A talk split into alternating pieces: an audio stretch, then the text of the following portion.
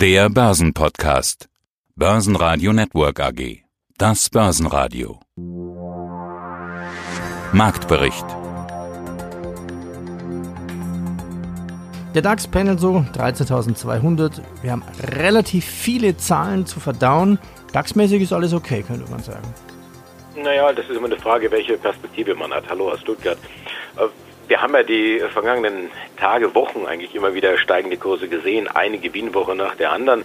Alles in Hoffnung darauf, dass sich dieser Handelsstreit auflösen wird, dass das Thema Brexit äh, relativ cool ist, dass es keine äh, Zölle auf deutsche äh, Autoexporte in Richtung USA gibt und lauter solche Geschichten. Mittlerweile ist es überall ein bisschen ruhig geworden und die Anleger sagen wohl, na, das ist fast schon eine trügerische Ruhe.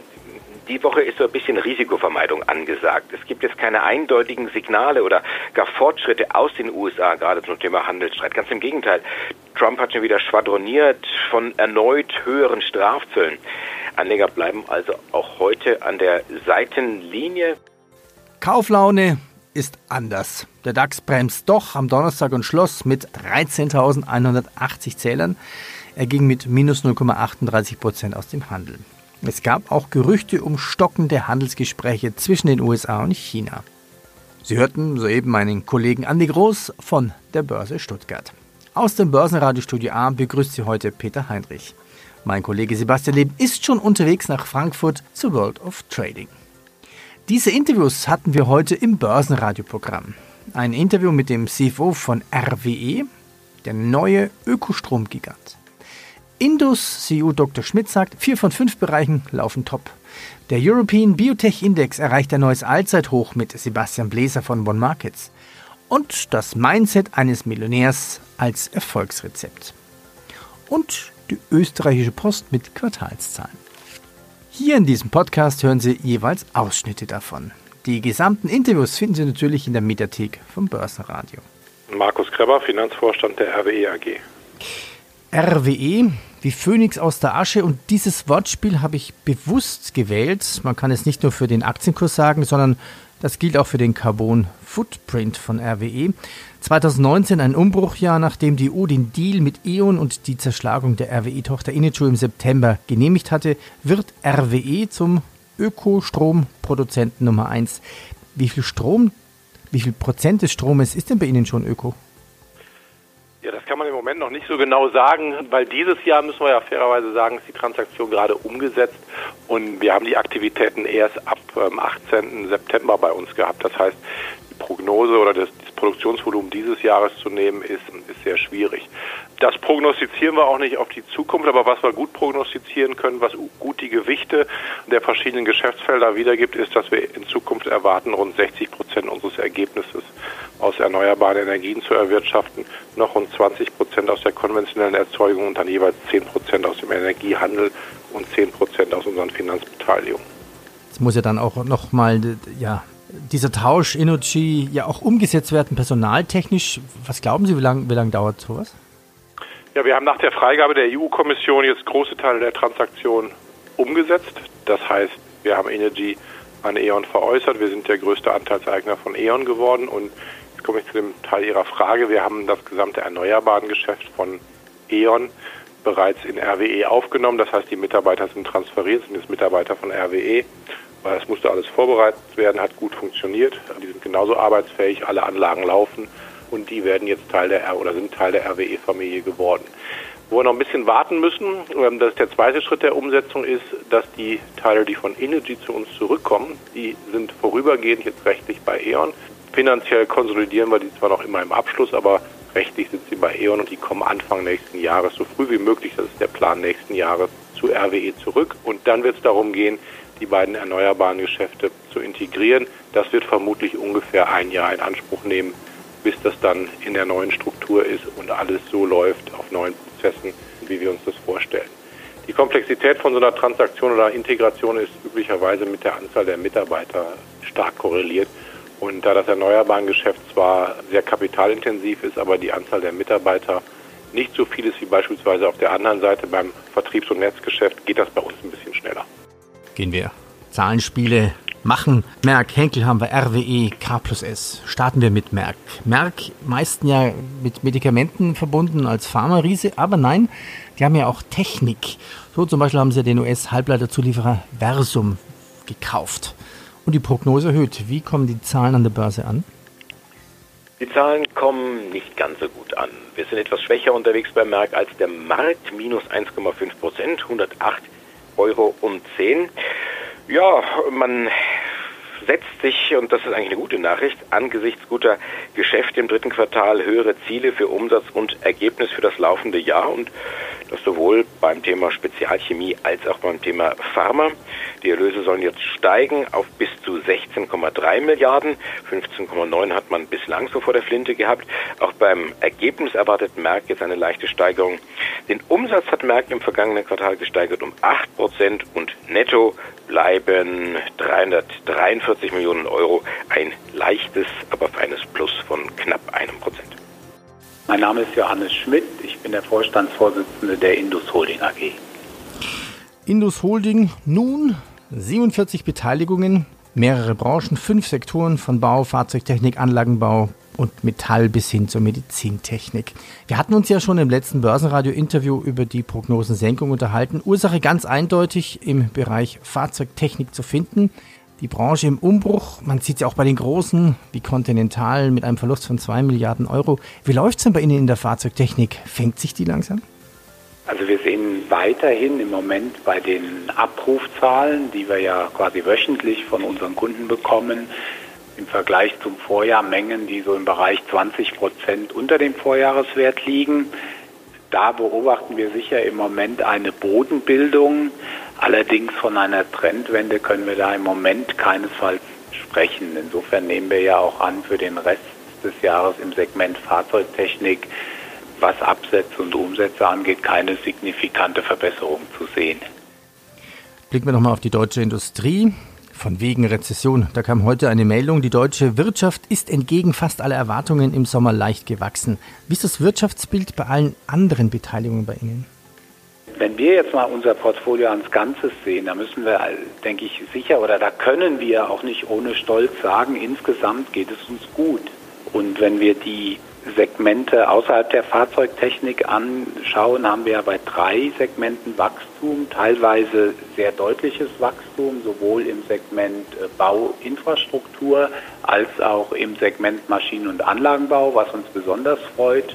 Ebenso in der Medizintechnik und in der Metalltechnik haben wir eine Seitwärtsbewegung. Also insofern glaube ich auch, dass wir im Moment sicher keinen flächendeckenden rückläufige Wirtschaftsaktivität in Deutschland haben. Ja, was die Meldungen von heute Morgen bedeuten, und es gibt ja auch so einige andere Indizes, die im Moment wieder nach oben weisen, bleibt abzuwarten, aber ist insgesamt natürlich sicher eine erfreuliche Nachricht.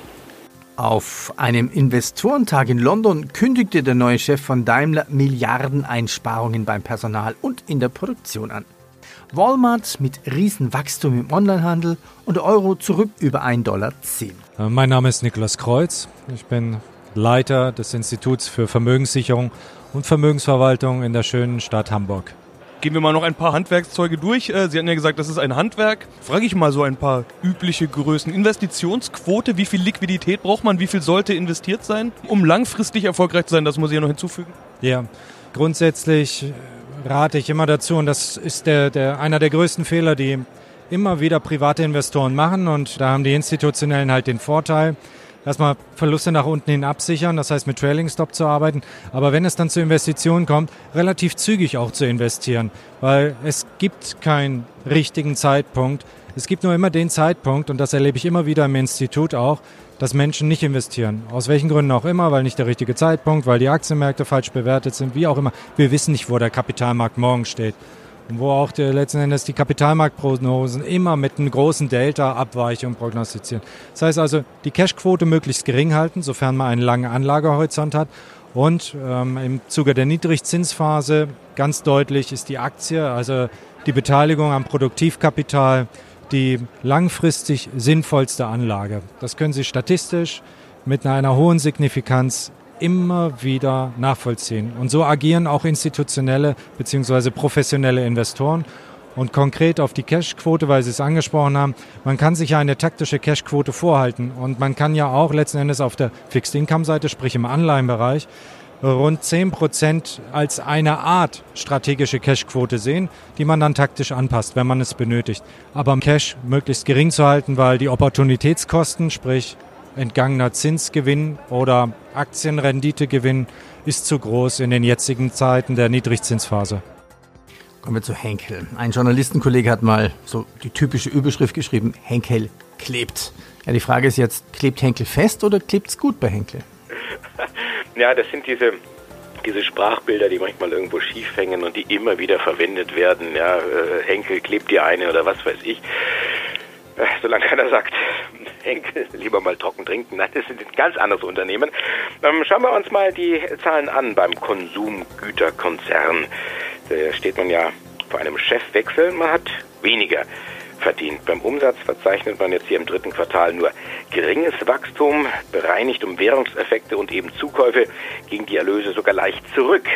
Vor allem im Geschäft mit Kosmetika und besagten Klebstoffen läuft es nicht rund. Also da klebt irgendwo was im Gebälk, könnte man sagen.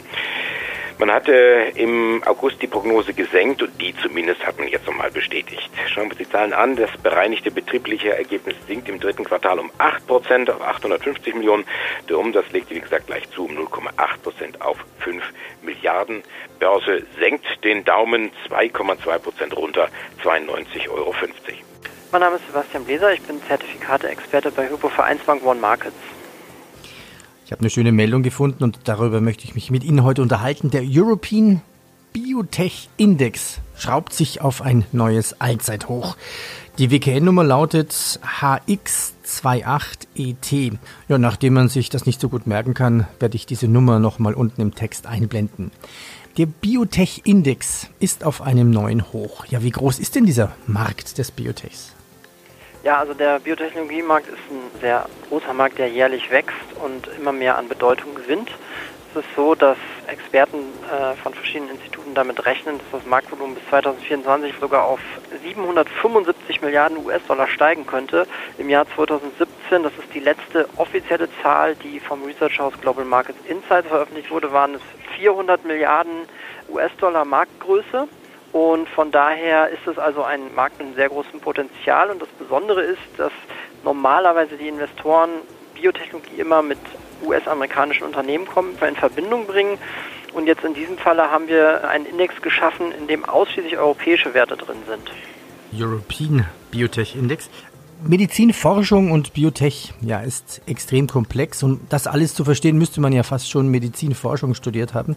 Aus diesem Grund macht es ja Sinn, so einen Index zu kaufen. Dieser Index, auf wie vielen Werten besteht denn dieser? Da sind 30 europäische Biotech-Werte drin. Unter Europa fassen wir auch jetzt die Länder außerhalb der Eurozone, also nicht nur Euro-Titel, sondern eben auch viele britische Unternehmen. Auch die Schweden haben äh, einiges an Biotech-Unternehmen zu bieten und auch beispielsweise dänische Unternehmen sind auch darin. Was sind denn die Kurstreiber in diesem Index momentan? Ja, also so zuletzt auf sich aufmerksam gemacht haben so Unternehmen wie AppCam, BioGaia oder Galapagos. Viele kennt man gar nicht. So AppCam beispielsweise ist ein britischer Online-Händler, der mit Antikörpern handelt. Die BioGaia stellt probiotische Produkte her, die sie in über 100 Ländern verkauft. Und Galapagos ist, glaube ich, noch mit am bekanntesten, auch ein britisches Unternehmen, welches an ähm, Medikamenten gegen Entzündung und Dermatitis forscht. Es gibt ein Übernahmeangebot für Kiergen Aktie plus 14 Prozent. Zu Plus mit einem Verlust von 10 Millionen Euro und bei Aumann brach das operative Ergebnis, also das EBIT, gegenüber dem Vorjahr um fast 38 Prozent auf 14,8 Millionen Euro ein. Ja, mein Name ist Philipp Müller. Ich bin Gründer der PJM Investment Akademie. Das ist mittlerweile Europas Marktführer, wenn es darum geht, die Börse zu lernen. Und worauf ich wirklich stolz bin, seit einem Jahr sind wir auch staatlich anerkannt. Börse lernen. Das wollen wahrscheinlich viele Leute auf einem Börsentag wie hier in Hamburg, wo wir uns gerade treffen. Ihr Vortrag ist gerade vorbei. Sie haben gerade schon verraten, er war recht gut besucht. Was muss man denn lernen? Wie kann man denn Börse lernen? Was lernt man? Naja, die meisten Menschen denken beim Börselernen erstmal daran, technisch Techniken von der Börse zu lernen. Das ist natürlich auch Bestandteil der Ausbildung. Aber es ist eben so auch, dass die Persönlichkeitsebene ein Riesenfaktor an der Börse ist. Das heißt, Emotionen, Gefühle, Handlungsweisen, die wir im Alltag haben, zum Beispiel Angst, Gier, Neid, Missgunst, äh, Oberflächlichkeit, Disziplinlosigkeit, all diese Dinge tragen die Menschen auch an die Börse. Das bedeutet, unsere Ausbildung beinhaltet auf der einen Seite Börse, Handwerkszeug, aber auf der anderen Seite eben auch Persönlichkeitsentwicklung. Ich sage immer, das, das Mindset eines Multimillionärs, das ist so das Credo.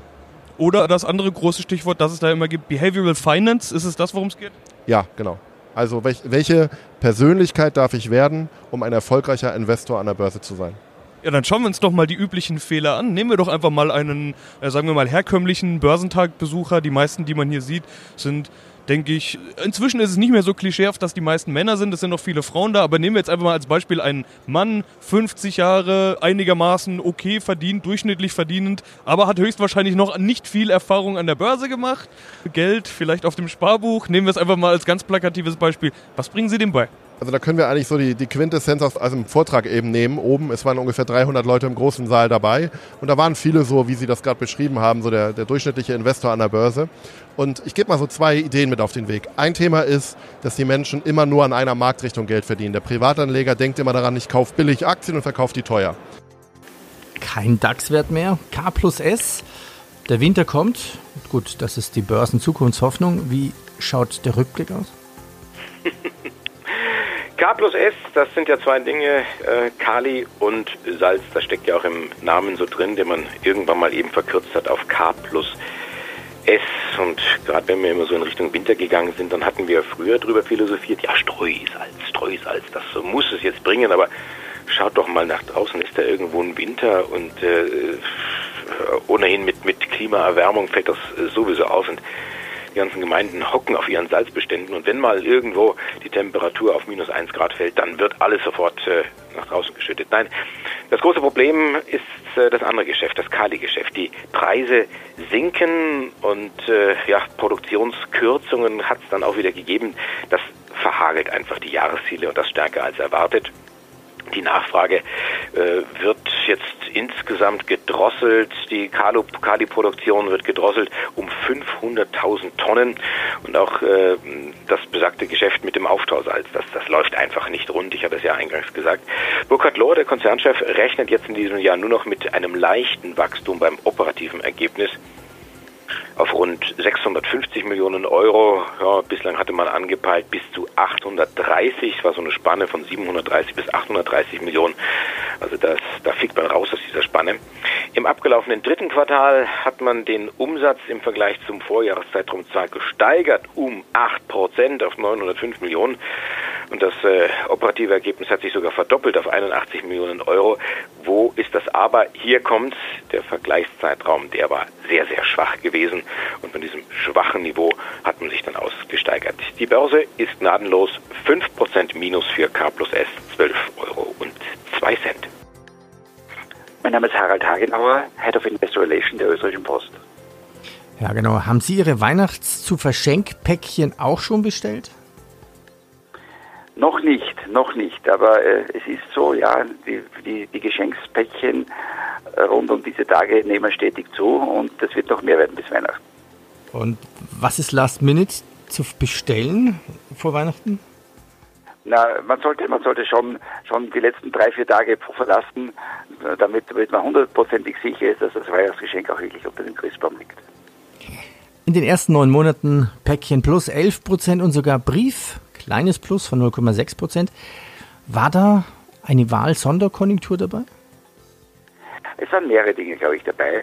Aber wie Sie, wie Sie schon sagen, wir sind mit dem, mit dem Verlauf äh, des, des dritten Quartales und mit dem operativen Verlauf der ersten neun Monate eigentlich sehr zufrieden. Äh, sowohl im Brief als auch im Paket ging sich umsatzseitig äh, ein kleines Plus aus. Ja, man kann da durchaus sagen, dass wir mit den Entwicklungen zufriedener sind, als wir es vor, vor noch vor vielen Monaten gedacht hatten. Die Volumina im, im Paket äh, speziell, und Sie haben es angesprochen, nicht nur wegen Weihnachten, sondern aufgrund des, des, des wachsenden Onlinehandels, aufgrund der neuen Kooperation der wieder starken Kooperation zwischen österreichischer und deutscher Post ist natürlich in einem äh, rasanten Wachstum. Und das zeigt sich hier im Umsatz. Und das zeigt sich schlussendlich auch in einem operativ äh, leicht verbesserten Ergebnis, obwohl da und dort natürlich ein kleiner Sondereffekt drinnen war. Ja, nochmal nachgefragt an so dem Packing-Geschäft. Diese 11 Prozent, wie viel Deutsche Post ist da drin? Wie groß wächst das Online-Geschäft und damit die Post? Und ja, es gilt ja auch zu planen fürs nächste Jahr quasi. Es ist richtig, dass das Paketgeschäft natürlich jetzt einem schönen Wachstum unterworfen ist. Wir haben ein, ein grundlegendes Paketwachstum, ich würde mal sagen, sagen im hohen einstelligen Bereich, so 7, 8 Prozent Grundwachstum wird wohl da sein. Und dazu kommt dann die seit 1. August wirksame neue Partnerschaft zwischen Österreichischer Post und DHL, woraus dann natürlich noch mehr Wachstum da ist. Wir sehen seit dieser Kooperation, dass ein, ein, ein Wachstum von etwa 25 Prozent im Monatsvergleich da ist. Also ja, die, die Kooperation zwischen Österreichischer Post und DHL hat sich natürlich sehr gut für beide Firmen ausgewirkt. Wir können jetzt eine, eine schlanke Logistik bauen, die mit hoher qualitativer Zustellung am nächsten Tag punktet. Und auf der anderen Seite natürlich können wir als Post äh, nach vorne planen, mit Mengen nach vorne planen, die uns auch hilft, unsere ganze Logistik neu aufzustellen.